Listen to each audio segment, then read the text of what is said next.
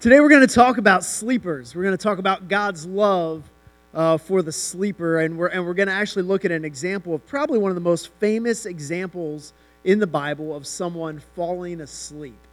And, uh, and that's saying something because people fall asleep a lot in the Bible. It actually happens way more than you think. If you start going through, you look back to Adam being put into a deep sleep so God can take the rib and turn uh, and create Eve. And then we have Noah after surviving the flood. He plants a vineyard and gets a bunch of grapes and turns them into wine and gets crazy drunk and goes in a cave and passes out, right? And you got Samson laying his head on Delilah's lap right before she cuts his hair off. And you've got Elijah going off and, and after battling the prophets of Baal, he's exhausted and he goes off and and, and he's complaining to God, and God says, Hey, you just need to eat something and go to sleep. Like, take a nap, and I'll talk to you when you wake up, right?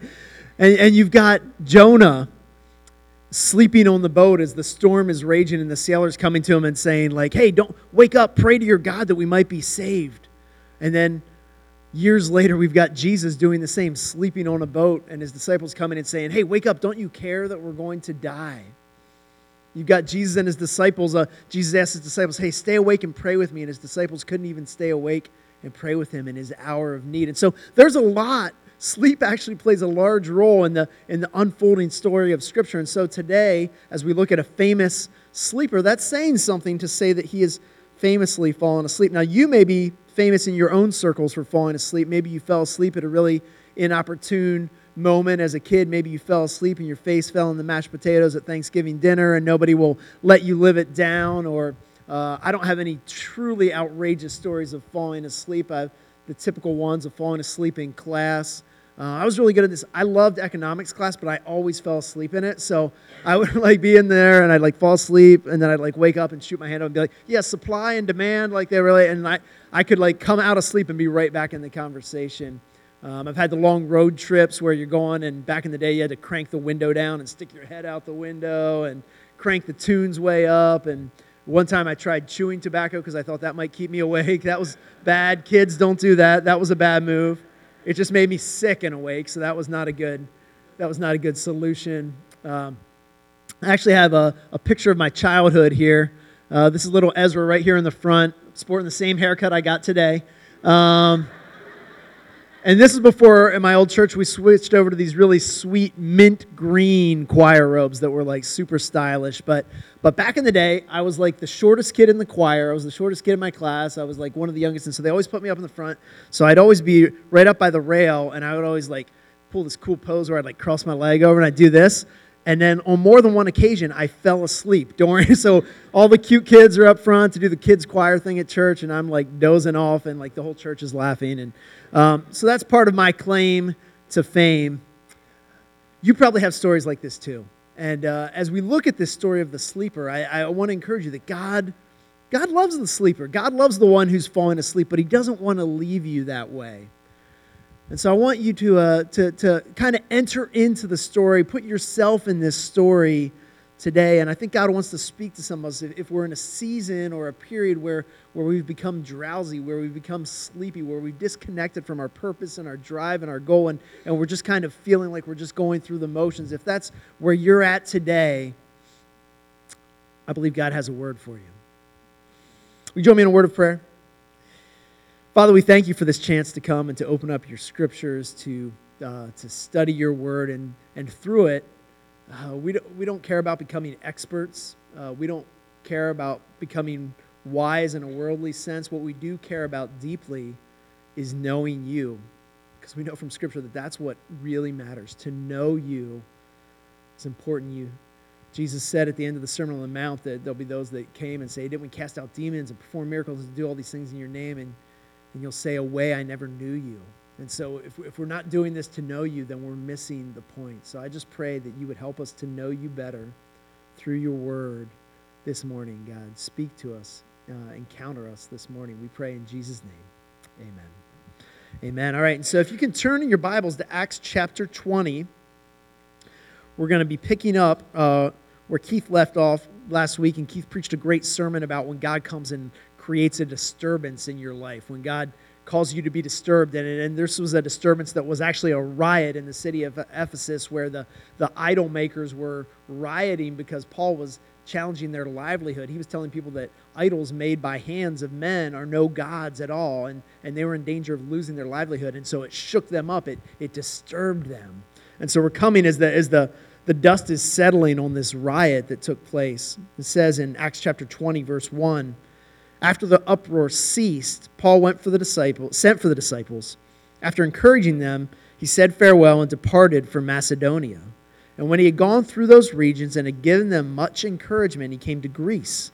There he spent three months. And when a plot was made against him by the Jews as he was about to set sail for Syria, he decided to return through Macedonia. So Sopater the Berean, son of Pyrrhus, accompanied him, and of the Thessalonians, Aristarchus and Secundus, and Gaius of Derbe, and Timothy, and the Asians, Tychicus and Trophimus. These went on ahead and were waiting for us at Troas, but we sailed away from Philippi after the days of unleavened bread, and in five days we came to them at Troas, where we stayed for seven days. Okay, so that, the, the whole paragraph there, it just seems like kind of some historical detail. All right, it's moving forward. He went here, he did this, he did that, or whatever. And uh, there's actually a whole sermon in here that I don't have time to preach this morning, but let me just, just point out to you that look at the transformation that's taken place just in the brief time that we've been studying in the book of Acts from the beginning of this series till now. When we started this series, Paul and Barnabas were getting ready to set out on a missionary journey, just the two of them, and they had a dispute, they had a disagreement over taking John Mark with them. And so Paul said, Hey, you take John Mark and you go, and I'll grab Silas and I'll go. And so he grabbed one other guy and he hit the road. Um, but you can almost see his heart transforming to say, like, hey, you know what? It's actually better if we multiply. It's, it's better if we expand. It's better if we invest in others. And so he immediately seeks out Timothy and starts to disciple him. And then we see him connect with Priscilla and Aquila, and we see him connect with Apollos, and we see him investing in all these leaders, and his squad is getting bigger and bigger. So at this point, he's traveling around with a baseball team, right? He's got nine people with him, uh, that nine deep, and that's just like the, the main players that his heart had developed for discipleship.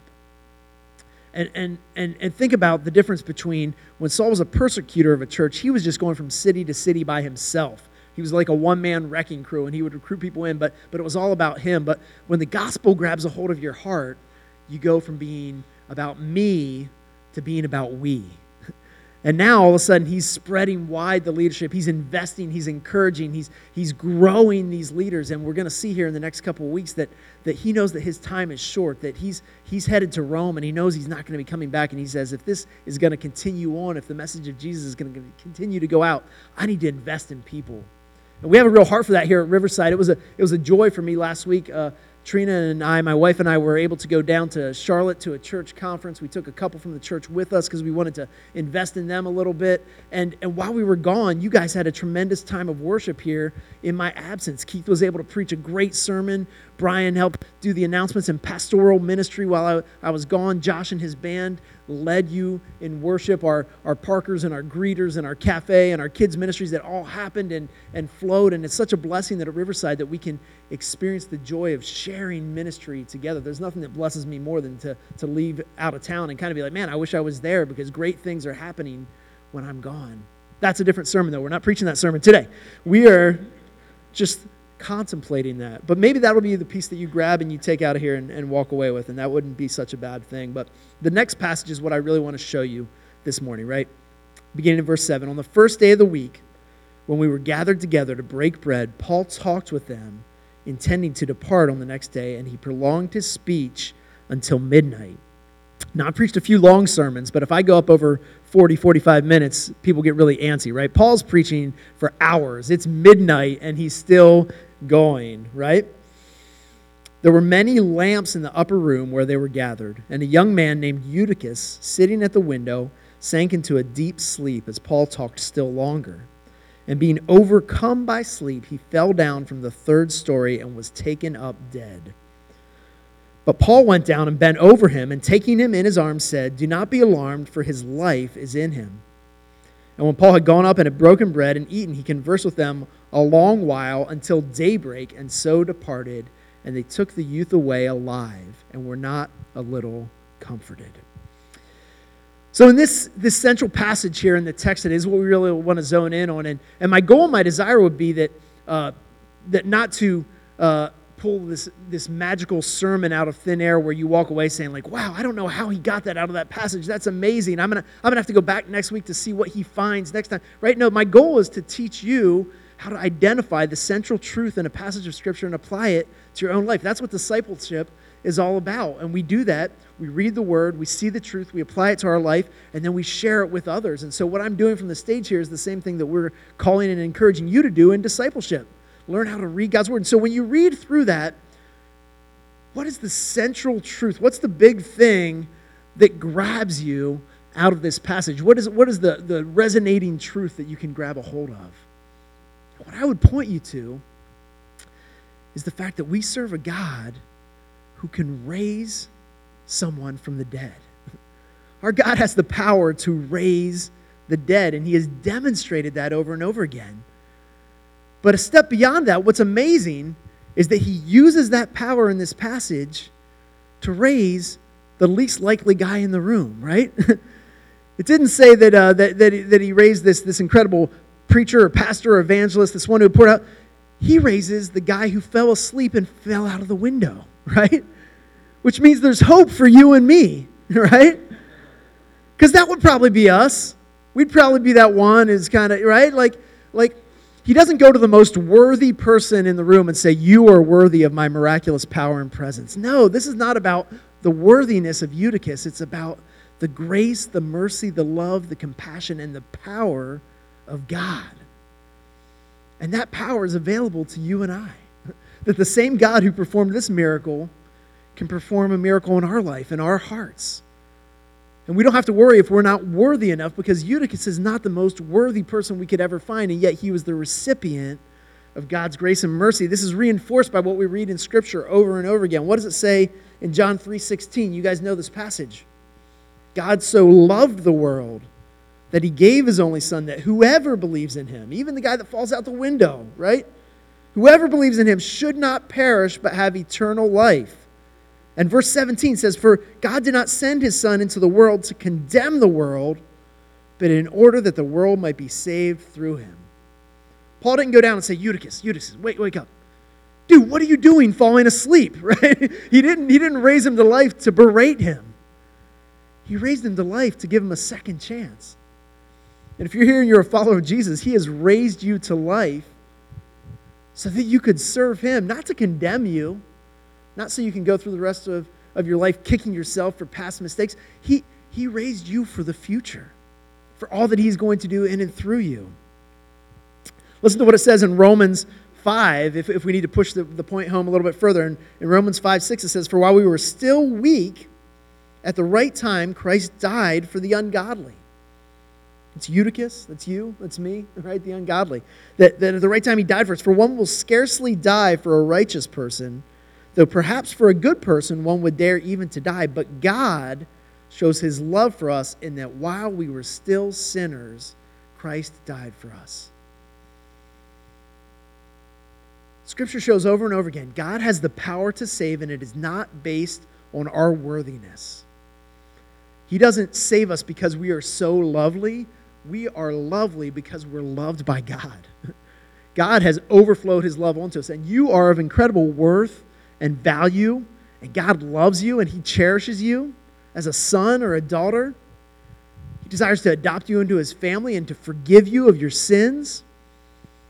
But it's not because you're so special in and of yourself. It's because God's love is so vast and so great. His, his mercy is, is, is unending, His grace is incredible.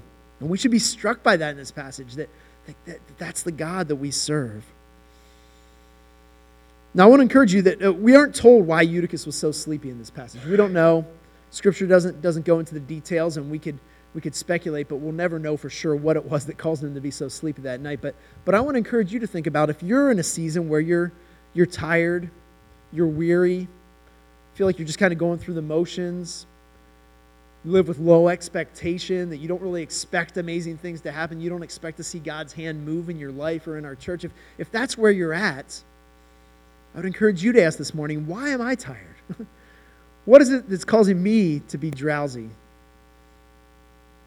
What are the things in my life that are, that are stealing my joy and causing me to just kind of go through the motions? There's a couple things that I would point to connected into the, the passage here this morning. The first was is, is situation and environment, right? We're told that it was midnight, so it's getting really late. Paul had been talking for a long time. The room was warm because it was filled with these lamps. And if, you've ever been in a room that's filled with like lamps or, or, or different things, uh, not even like, I mean, these aren't like lamps what we have, right? They're, they're, they're like torches, right? And so they're putting out fumes that there's probably carbon monoxide in the room. Like, let's, let's get real with this, right? Like, it was a tough environment.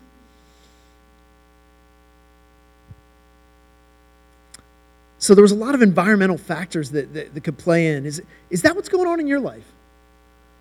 Honestly, like assess, like, hey, where, where am I at right now? Do you, do you have a job that's just causing you to travel a lot and work really long hours and that's just pulling a lot out of you that, that is absorbing the best of the energy uh, that you have?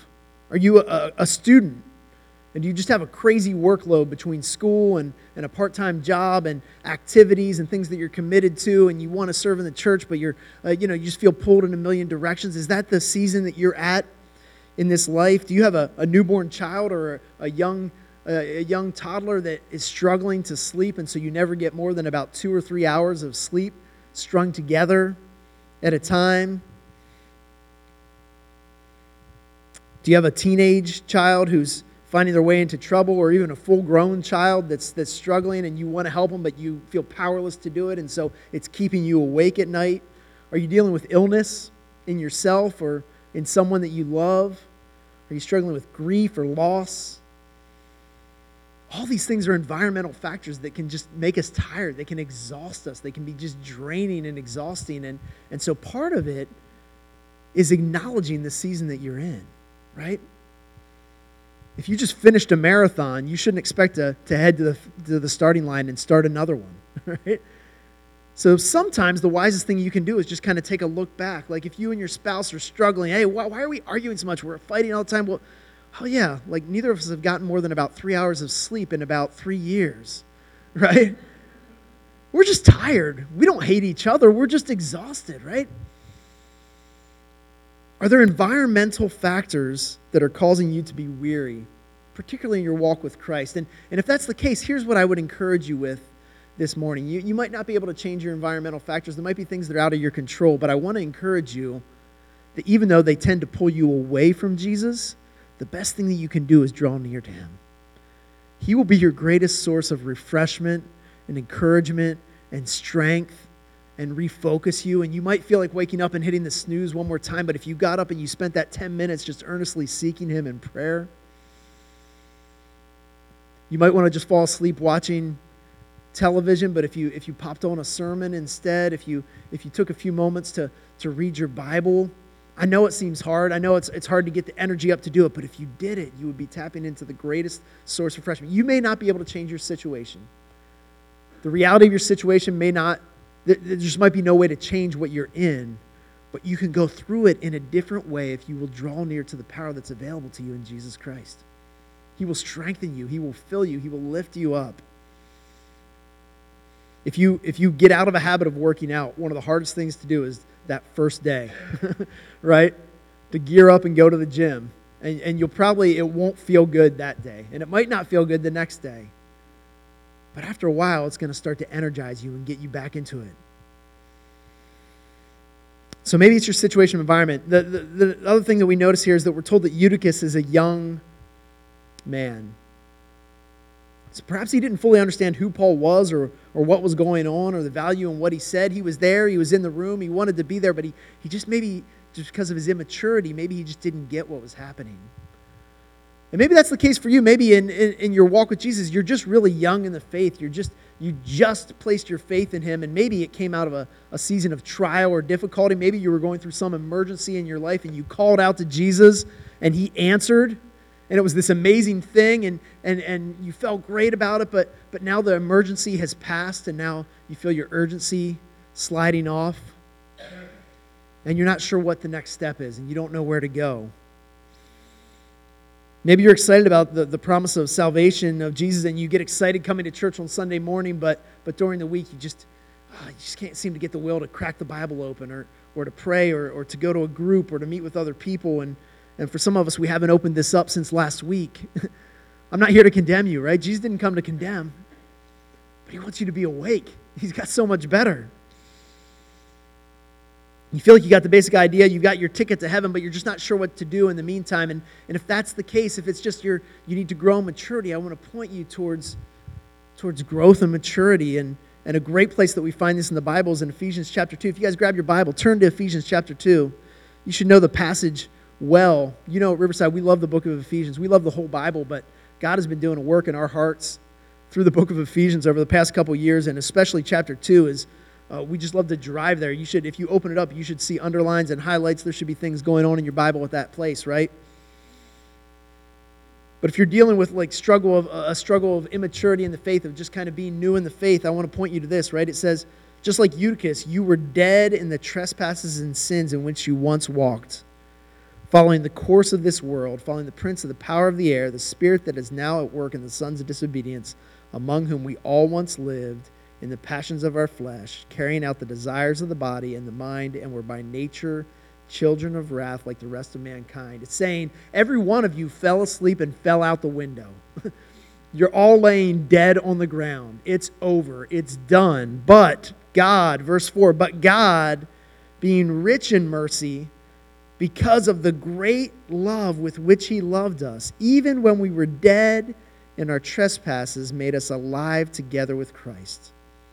By grace you have been saved, and raised us up with him, and seated us with him in the heavenly places in Christ Jesus, so that in the coming ages he might show the immeasurable riches of his grace and kindness towards us in Christ Jesus. When I read through that this week, uh, I've read that passage probably a thousand times. That sentence jumped out to me eh, that in coming ages he might show us the immeasurable riches of his grace. Whatever you know about the grace of Jesus Christ, however grateful when you sing Amazing Grace and the tears stream down your face and you're like, God's grace is amazing, you have only seen the tip of the iceberg. and in the ages to come, we are going to find out that the grace of God through Jesus Christ is far greater than we could ever hope or imagine. That, that whatever you think and you know about it, you've only scratched the surface of His grace. Isn't that incredible? For by grace you've been saved through faith, and it is not your own doing, it is the gift of God. Eutychus couldn't raise himself up after he fell, right? He's dead in the street. But the grace of God came and raised him up, not a result of works, so that no one may boast. For we are his workmanship, created in Christ Jesus for good works, which God prepared beforehand that we should walk in them. And that's what I want to point you to. We were created to do good works. We weren't just created to punch our ticket to heaven and kind of hang around and wait until that happens. And we weren't created to just kind of achieve a status quo and find a good, comfortable church and go sit there on Sunday morning and just kind of take in whatever we can and just kind of wait for Jesus to call our number. We were called to do good works.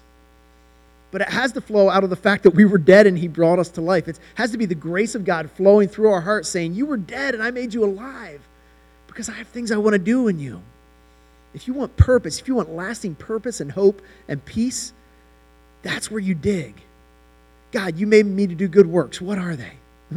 what are the good works? And, and it might be to start a ministry, it might be to start a small group, it might be to minister uh, to some specific person. He might have called you to a specific task and a purpose, and over time, He will reveal that in your life. But, but the thing that Scripture makes it clear is that we are all called for the good work of being a follower of Jesus Christ. We're called to know and obey his commands and to show others how to do the same. And as you learn to walk with Jesus, as you go through troubles and trials and difficulties, and, and you say, wow, the gospel made a difference in that, I got to share this with somebody, right? Well, Keith pointed this out. I'll, I'll hammer it home this morning, right? Like, this is the easiest way to invite somebody to church. Easter, go to Target. There's a mom right there, right now, in Target with a cart with like three kids that are going crazy. And all you have to do is walk up to her and say, Hey, you have the most beautiful children, and they are so well behaved. I'm like, You're an amazing mom, right? And she's like, Oh, thank you. Hey, my church is doing an Easter egg hunt. Would, would you like to come to that, right? Like, how, how easy is that, right? Do you want your kids to have a bunch of candy and, uh, and toys? Now, of course, on this card, it has information about our Good Friday service, which is amazing. If you want to enter into experiencing the, the Easter weekend, you got to come on Good Friday. And it's got information about our, our Sunday services, but but but this is this is not shoving Jesus down somebody's throat. This is hey, do, you, do your kids like candy and toys? Right? We know the answer to that already. That's it. That's an easy one. Where do you live? Do you have a roommate? Do you have parents? Do you have kids? Do you have cousins? Do you have brothers? Do you have sisters? Just read God's word, let the truth work into your life, and then share with them. Hey man, I was having a rough day, but you know, I read this part in Ephesians and it talked about how I was dead and everything I went through today doesn't compare with being dead. and I was dead, and Jesus brought me to life. Man, so I got some encouragement out of that. I, I had a rough day, but I, but I felt encouraged by the truth of that. What's going on in your life? Is there something I could pray for you? Right? It's not rocket science. You don't have to study charts and diagrams, and you don't have to know all 66 books of the Bible. It's nice if you want to learn them, and I got a little song that I can teach you that would teach them to you. But you just got to know Jesus. That's why I love the blind man. They, they, they interviewed the blind man that Jesus healed, and they said, How did he do this? And by what power? And what? He's like, Hey, here's all I know. I was blind, and now I see. That's your testimony. I was dead, and I'm alive. I fell out of a three story window. I was laying on the street, and Jesus brought me to life, right? That's, that's an awesome testimony. That's as good as it gets. What about this? I don't know. Let's go, let's study the answer. I know there's an answer, and I know Jesus is the answer. Let's figure it out together, right? Situational. How are we doing? Is everybody awake out here? Do I need to do I need to do a check? Does anybody want to be a sermon illustration? All right. Just checking. Just checking.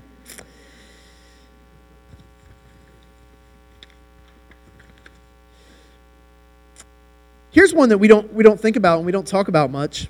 I always love being that pastor. I will go where no one else will go as a pastor, right? Maybe he was tired from doing ministry.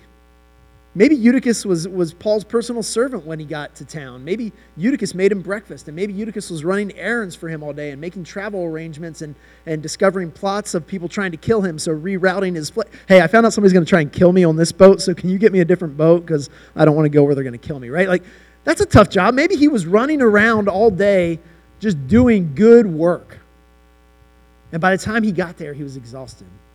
You know, we, uh, we experience this when we go on our, our mission trips as a church. When, when we go to Brazil, it's, it's great, but it is so tiring. You get up early in the morning and you're meeting and crying with your group and sharing encouragement and, and um, uh, it sounds crazy until you do it, but it's like emotionally draining, like at 7 a.m., right? Because you're, you're just kind of pouring yourself out. And then you go and you do physical labor for a few hours, and then you grab lunch, and then you go door to door sharing your testimony, and then you, uh, and then you grab some dinner, and then you go to like a two hour long church service. And there's been times by the time I get to that two hour long church service, I'm so excited to be there and so pumped up. But between the heat, there's no air conditioning in Brazil, right? And so it's there's there's warm lights, and it's and it's uh, there's you know exotic animals in the background, like making noises, and it gets like very sleepy sometimes. And so I found myself like drifting off, even though I don't want to, because I poured myself out in good works. Is that where you are? You say, hey man, I've been serving Jesus. I've been going to Bible studies. I've been, I've been every day I get up at 5 a.m. so I can do my devotional and, and I and I've been taking on this group and they asked me to help serve as a greeter, so now I'm doing that and I'm gonna go get some Easter candy to give to the thing. And and and maybe you're just pouring yourself out so much in doing that you've disconnected from being. You're so focused on doing, doing, doing that that you forgot that the whole point is that I'm supposed to be growing closer to Jesus in this. I'm not just checking things off a list. I'm actually supposed to be developing a relationship with my Savior. I'm supposed to be coming to know Him. And I'm so busy doing stuff that, I, that I'm not doing that. Remember the story of Mary and Martha? Mary sitting at the feet of Jesus, just learning, absorbing everything he would pour out. And Martha's like cooking dinner and setting the table and be like, oh, my lazy sisters. up. You know what I mean? She's all angry and she goes and confronts Jesus. And Jesus is like, hey, listen, I appreciate everything you're doing, but she's chosen the better thing. God included Sabbath rest as part of his good, perfect creation. For six days he created, on the seventh day he rested. Before sin, before rebellion, uh, before uh, death entered in, that, that rest was a natural part of God's good order and creation. Do you take rest in your life? What, what would a good resting schedule look like for you in ministry? In life as a whole, but in ministry as a. What do you do to recharge yourself? You guys can tell I'm fired up this morning, right? Because last week I was down in Charlotte, North Carolina. Uh, we went down to Church Elevation Church. Their worship team writes a lot of the songs that we play here. I got filled up. I went and, and I received and I got, I got pumped so that I could come back and give you my all here today. Sometimes just serving, serving, serving, serving uh, is sometimes you need to pull back. I, uh, I like working out. I hate doing cardio, right? because here's what I do when I do cardio. I'll be going on the elliptical and I kind of just kind of get into a zone and I'm watching something or listening to a song and then all of a sudden I'll look down and be like, oh, I've only gone half a mile. I got to go. So I'll like go really hard for like two minutes and then I'll be exhausted and I'll be like, all right, I got to slow it down a little bit, right? And for some of us, that's what ministry ends up feeling like. It's like you feel guilty. You're, you're there, you're going, but you're like, oh, I could be doing more, but man, I, all right, I got to push a little bit harder, and you, but you can only do that for so long. That's why I like lifting weights, because in, in lifting weights, you go all out for about 30 seconds, and then you take a break. and you don't lift a weight. You put the weights down and you walk away, right? And then you come back and you do it some more. And then when you get done that workout, you take off like two days because you got to let your muscles rebuild before you can work them out again. Like that's my kind of workout, right? And the crazy thing is, it shows, at least for me, more results than when I'm just doing cardio all the time. And, and Christian ministry is a marathon. It is. But I just wonder if maybe we need to take more of a, a, a different workout approach to our work in ministry. Maybe we need to be more intentional about take seasons of rest so that when we come in, we're all in, right? I'd rather have the greeter that comes once every third week and is like crazy happy to see everyone genuinely. Like, I can't believe you're here this morning. I love you. Thank you for coming, right? Rather than the one that comes 52 weeks and is like, welcome, welcome to Walmart, welcome to Walmart, right? If we're in, I want us to be all in, and nobody can be all in all the time. So I want to relieve you of that pressure. You can't be all in all the time. Take rest, take breaks, find out what recharges you, get pumped up, and then get back in there and give it your all. And then take another break, right? And then jump back in. I don't want anybody serving seven days a week here in the church. I don't want anybody coming to every small group or everything that we, every time the church's door is open. I don't want you here all the time. I want you to choose what God is laying on your heart and called you to and give your all. But I also don't want you to be lazy. I don't want you to just kind of come in and half hearted. If you're only coming to a few things, you better get all in, right? We want to give our best. We want to give our best. On the other end of the scale, right, maybe Eutychus was just disinterested. Um, maybe, maybe he didn't really know who Paul was. Maybe his parents made him come. Maybe he just followed the crowd into the room and didn't even know what he was getting into. Maybe that's your situation this morning. Maybe you're here because your parents made you come, or your kids made you come, or your spouse made you come and said, rather than get in an argument with my spouse, I'm just going to go to church. That's easier, right? You don't realize yet the power that Jesus has to transform your life. But he does. And, and maybe this morning this is your wake up call.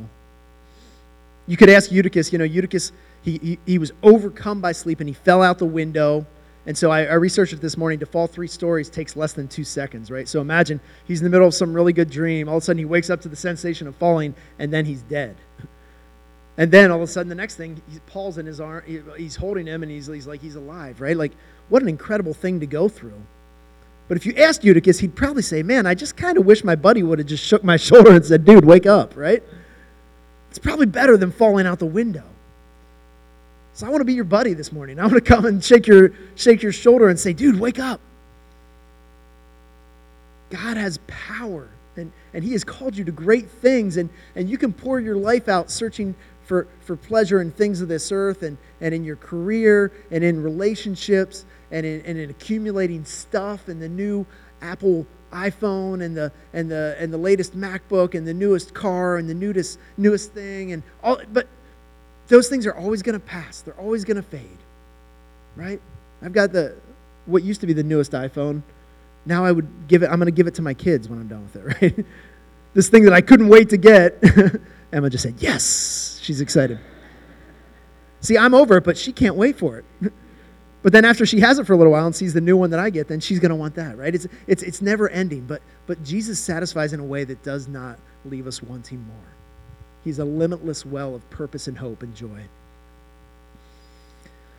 I want to talk to you uh, just briefly about us as a church, right? So maybe you saw yourself as an individual in there somewhere. Because who's not tired, right? We're all tired. We all get tired. Nobody sprints all the time. So maybe you saw yourself in there. But as a church, I just want to talk to us that uh, man, as a church, I'm so proud of you guys.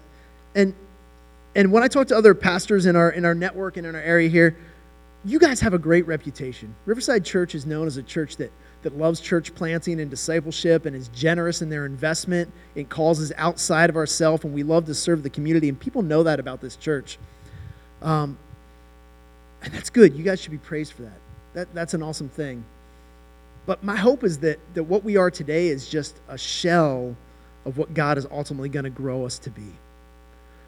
My hope is that we've just, just begun the tip of the iceberg right? Because we're not comparing ourselves with the church we grew up in or the church down the street. We're comparing ourselves with the, the pure and spotless bride of Jesus Christ that we were called to be.